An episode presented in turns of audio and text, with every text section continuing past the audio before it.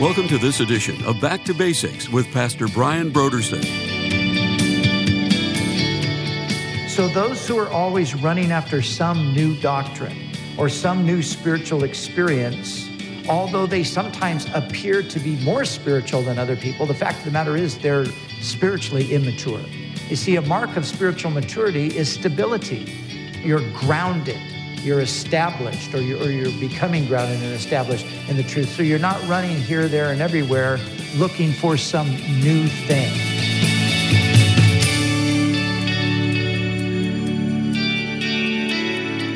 Today on Back to Basics, Pastor Brian continues his study in the book of Ephesians. Join us as Pastor Brian begins his teaching on Ephesians, chapter 4, verses 13 through 16, in a message titled The Marks of Christian Maturity.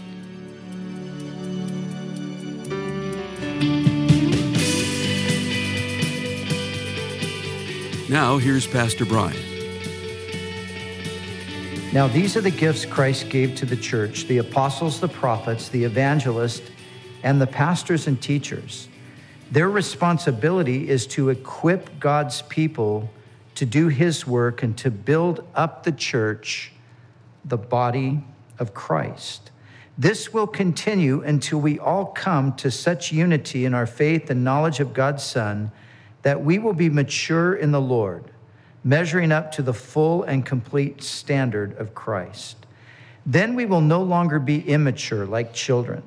We won't be tossed and blown about by every wind of new teaching. We will not be influenced when people try to trick us with lies so clever they sound like the truth. Instead, we will speak the truth in love growing in every way more and more like Christ, who is the head of his body, the church. He makes the whole body fit together perfectly. As each part does its own special work, it helps the other parts grow so that the whole body is healthy and growing and full of love. So we pick up today once again in this fourth chapter. And as we mentioned, the first 16 verses of chapter four, the, the, the primary point or emphasis the apostle is making has to do with Christian unity, but Christian unity is connected to Christian maturity. And we see that in the verses that we read together today. And so we're going to focus on uh, this idea of building up the body of Christ. In verses 13 through 16, those will be the passages that we look at primarily today. But there, the apostle elaborates on what it means or what he means by building up the body of Christ. Because remember, the apostles, prophets, evangelists, pastors, and teachers are, are there to equip the saints for works of service so the body of Christ can be built up. So, what does that entail, the building up of the body of Christ? Well, as we look at the whole statement here, the first thing we see is that it will be a lengthy process.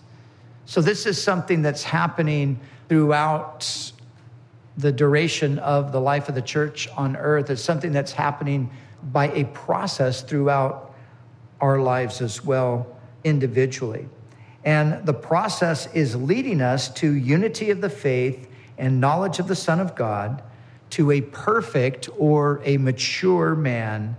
And then he said, to the measure of the stature of the fullness of Christ. So, this is the goal to which the church will one day attain the goal of total maturity. That's where the Lord is taking us. He's taking us to that place of total maturity. No church has arrived there yet. There's, there's no perfect church. Uh, sometimes people say, well, you know, I don't want to go to that church. It's got problems. Or, you know, people are, are sort of on a quest to find the perfect church. You will never find the perfect church. There's no such thing, it doesn't exist. The church will not be perfected and brought to total maturity until we are there in the presence of the Lord. There's no perfect church. No church has arrived. There's no movement or denomination that has arrived there yet. No movement or denomination. Now, there's some movements, some denominations, they think they've arrived. They feel like they're better than everybody else. They've got it more right than everybody else. But that just isn't the case. We're all in a process. And finally, there's no individual Christian that has yet arrived at that point of total maturity. But the big question is are we moving in that direction? Are we moving in the direction of maturity? Are we making progress? And that should be our desire, that we would be progressing toward. The important thing is that we're moving in the right direction, that our trajectory is set toward maturity. And that's what we want to look at today. We want to look at the marks of Christian maturity. And here in the, the verses that we're looking at, there are four things that Paul highlights one is unity, the second is truth, the third is love, and the fourth is fellowship. And so we'll look at each one of those today. Now, we've talked in the past about unity, and we've talked about it in quite a bit of detail, so I'm not going to go into that in any in depth fashion today. But let me remind you previously, we talked about the need to strive to maintain the unity of the Spirit. And we looked at the importance of being careful not to divide with other believers over non essential matters. And we, as I said, we talked quite a bit about that. I, have put a, an emphasis on that over the past few weeks. And it's an important thing. So we want to we want to be mindful of that. We want to keep that in mind. But at the same time, we also have got to beware of the deceitful plotting of evil men that Paul warns us about here in the passage. So look at verse 13 with me where he says, Till we all come to the unity of the faith and the knowledge of the Son of God, to a perfect man, to the measure of the stature of the fullness of Christ, that we should no longer be children tossed to and fro and carried about with every wind of doctrine by the trickery of men in the cunning craftiness of deceitful plotting. So, even though we want to do our best, we endeavor put forth a strong effort to maintain the unity of the Spirit in the bond of peace, we cannot fail to also realize that there is deception out there. We've got to be aware of that. There are people that are, are bent on leading others astray in regard to the faith. So we, we've got to be aware of that. We've got to be conscious of it. We've got to be on our guard against it. The, the problem when you, when you talk about unity, and we, we discussed this previously, is that some people are willing to go for unity at the, the expense of truth. And that's something that we can't do. We have to hold on to essential truth. We can't give away essential truth in order to uh, obtain unity. And as I pointed out, it's the unity of the Spirit so there's already a unity that's there. As I said previously, the apostle's not calling us to create a unity, which would be a false sort of a thing. He's calling us to maintain the unity that exists, and it's the unity of the Spirit. So Paul here warns us that there are those deceitful persons who are, are going to attempt at times to lead us astray.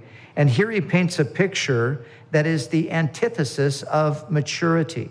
It's a vivid picture of spiritual instability. So, the immature Christian is a person who's vulnerable to being tossed to and fro and carried about with every wind of doctrine. The, the stronger we become, the more mature we are, the more we advance and develop in our faith, the more stable we will become. So, those who are always running after some new doctrine or some new spiritual experience, although they sometimes appear to be more spiritual than other people, the fact of the matter is they're, they're spiritually immature.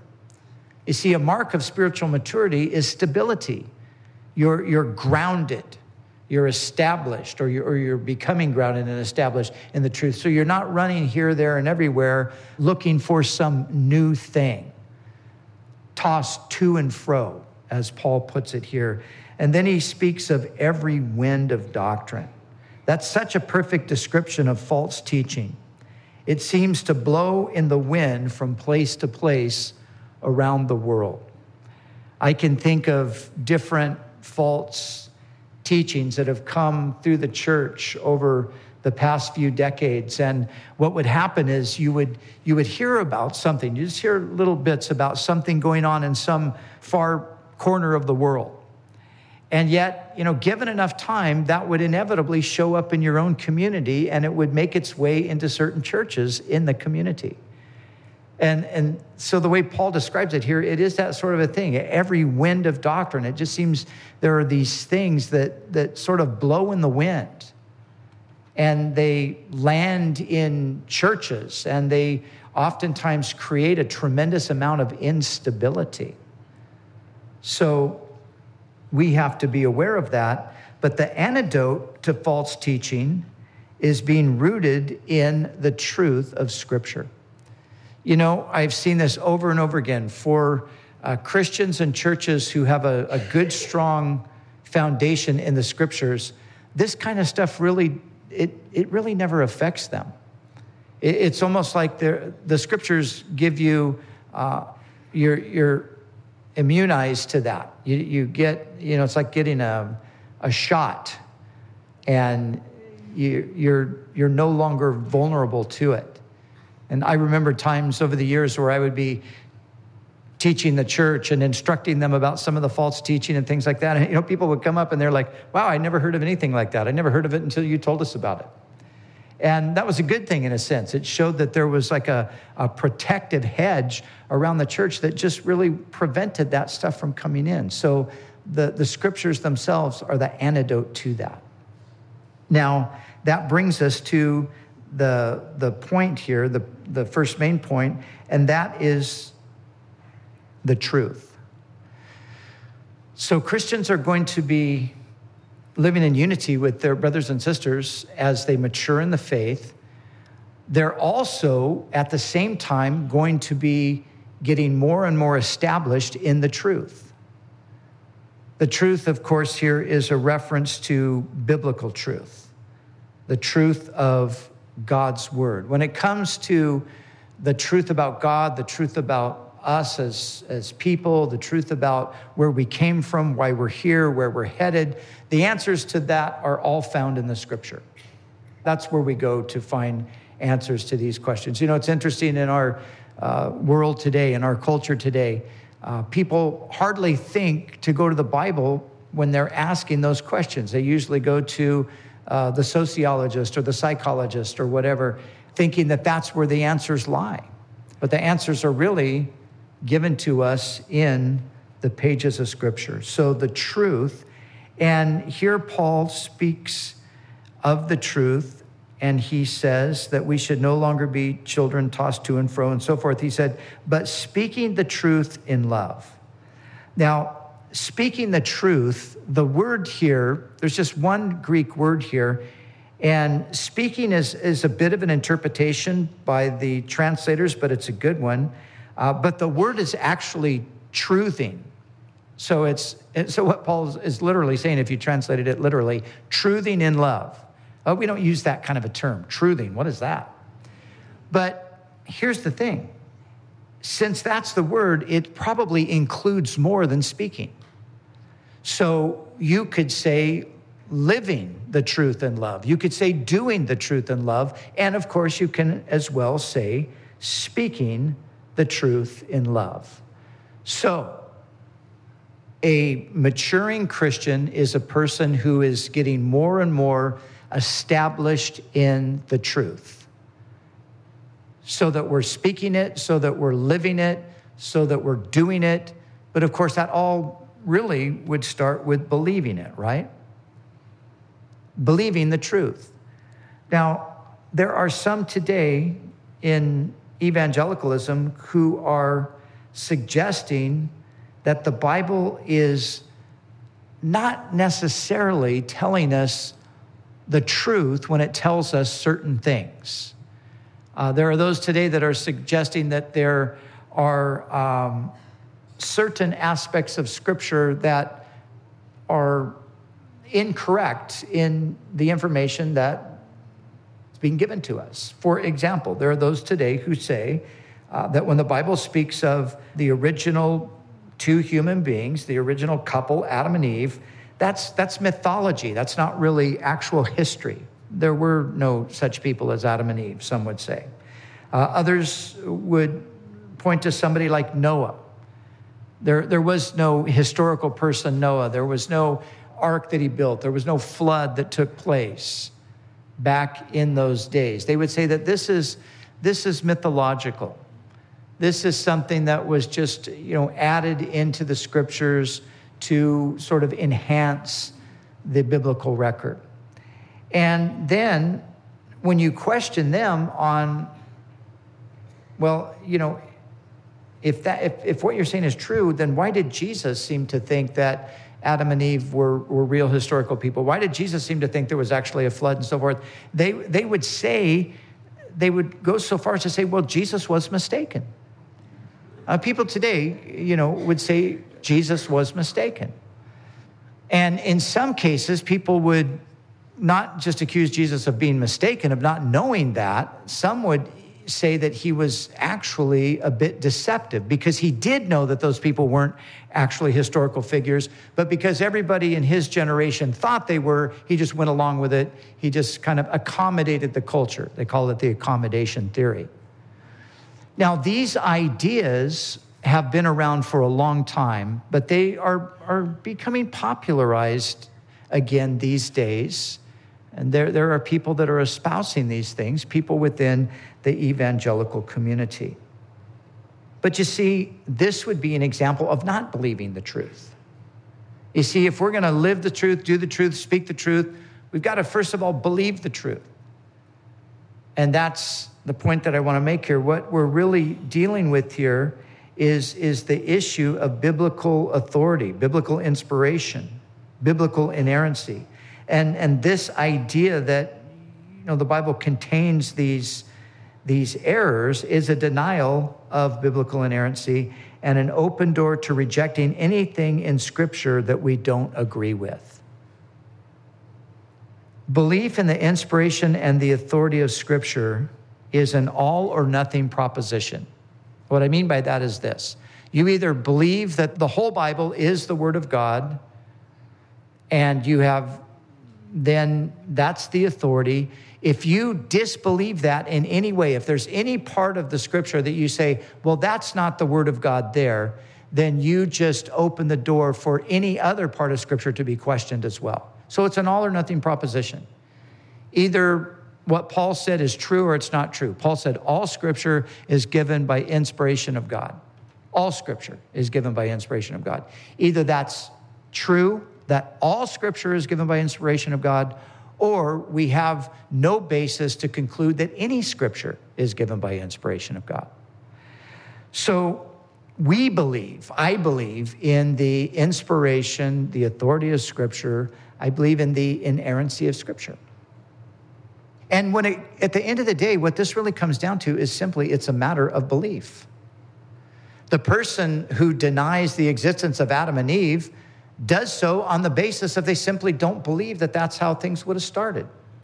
The person who denies that there was a worldwide flood and an ark and a man named Noah, they, they deny that based on the, the belief that it just couldn't have happened. So it's really a matter of belief versus unbelief. And a, a person who's maturing in the faith or, or moving toward maturity is a person who's going to have more and more confidence in the truth and the authority of Scripture as they go along that path. You know, sometimes those who bring these questions or, or cast these doubts, they they present themselves as, well, you know, we're just more mature than other people. That's why we know that this stuff really didn't happen. Well, actually, it's just the reverse. It, it's an immaturity in the faith that would question or challenge more properly the authority of Scripture. So there is the believing of the truth, there is the knowing of the truth. One of the marks of the Christian life is that we are in the pursuit of the knowledge of God's truth. A person who's maturing is a person who's uh, committing themselves more and more to the understanding of the scripture, the study and the understanding of the scripture, and then the speaking of the truth. So the mature believer lives the truth, does the truth, speaks the truth. It's not easy sometimes to speak the truth in our culture, is it? Sometimes it's not easy to speak the truth in certain environments. Sometimes uh, we're intimidated, and out of fear, we draw back. And occasionally that can happen to anybody. It can even happen to a mature believer occasionally. But if that's a consistent thing where there's uh, a timidity to the point that I'm just not, I, I can't engage with anybody conversationally with a presentation of the scriptures, that, that's a mark of immaturity. It's, it shows that I need to grow in this area. So the mature believer lives and speaks the truth. But then Paul says here that it's not just speaking the truth, but it's speaking the truth in love. And this is sometimes where we see a real breakdown. There are people that appear to be mature because they know the scriptures. They have an intellectual understanding. They, they know lots of verses, they can quote them verbatim and maybe they know uh, certain aspects of theology. Maybe they are acquainted with certain false teachings and so forth, and they're able to give a good argument against that, but they cannot do it in love. So, on the one hand, it seems like, wow, they are so mature. Look at the Bible knowledge they have. But because they're unable to communicate that knowledge in love, it really shows that they're not quite as mature as they might have thought they were, or as others might have thought them to be. Because speaking the truth has to be coupled with love. We have to speak the truth in love. One commentator said this, and I thought it was worth quoting. He said, Thank God there are those in the contemporary church who are determined at all costs to defend and uphold God's revealed truth but sometimes they are conspicuously lacking in love. When they think they smell heresy, their nose begins to twitch, their muscles ripple, and the light of battle enters their eye. They seem to enjoy nothing more than a fight. Others make the opposite mistake. They are determined at all costs to maintain and exhibit brotherly love, but in order to do so, are prepared even to sacrifice the central truths of Revelation. Both of these tendencies are unbalanced and unbiblical. Truth becomes hard. I like this. Truth becomes hard if it is not softened by love. Love becomes soft if it is not strengthened by truth. The apostle calls us to hold the two together, which should not be difficult for the spirit filled believers, since the Holy Spirit is himself the spirit of truth, and his first fruit is love. There is no other route than this to a fully mature Christian unity and experience. So I think he put that quite well. Speaking the truth in love. Now, some of you are familiar with the term apologetics. Apologetics doesn't mean to say you're sorry for being a Christian.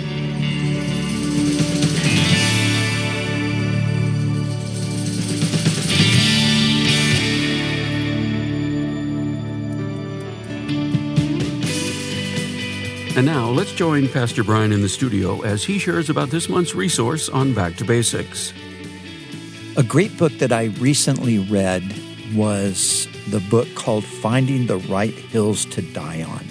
And this is written by a young man named Gavin Ortlund. And he is a brilliant writer.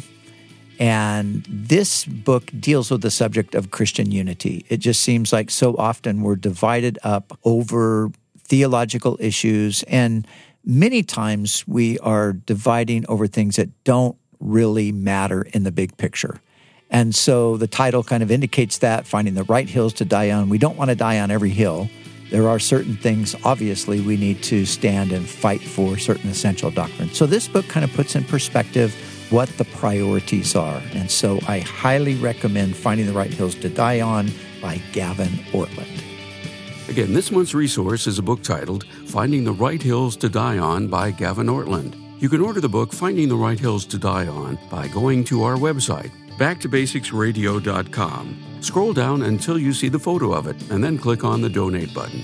When you give a gift to Back to Basics, we'll send you the book Finding the Right Hills to Die On by Gavin Ortlund. It's our way of saying thank you for your generous support of this ministry. We'd also like to remind you that all of our other resources are waiting for you at backtobasicsradio.com or by calling our request line at 1 800 733 6443. That's 1 800 733 6443. Our desire is to encourage you in your daily walk with God. We'll continue tomorrow with more valuable insights from Pastor Brian as we study together in the book of Ephesians.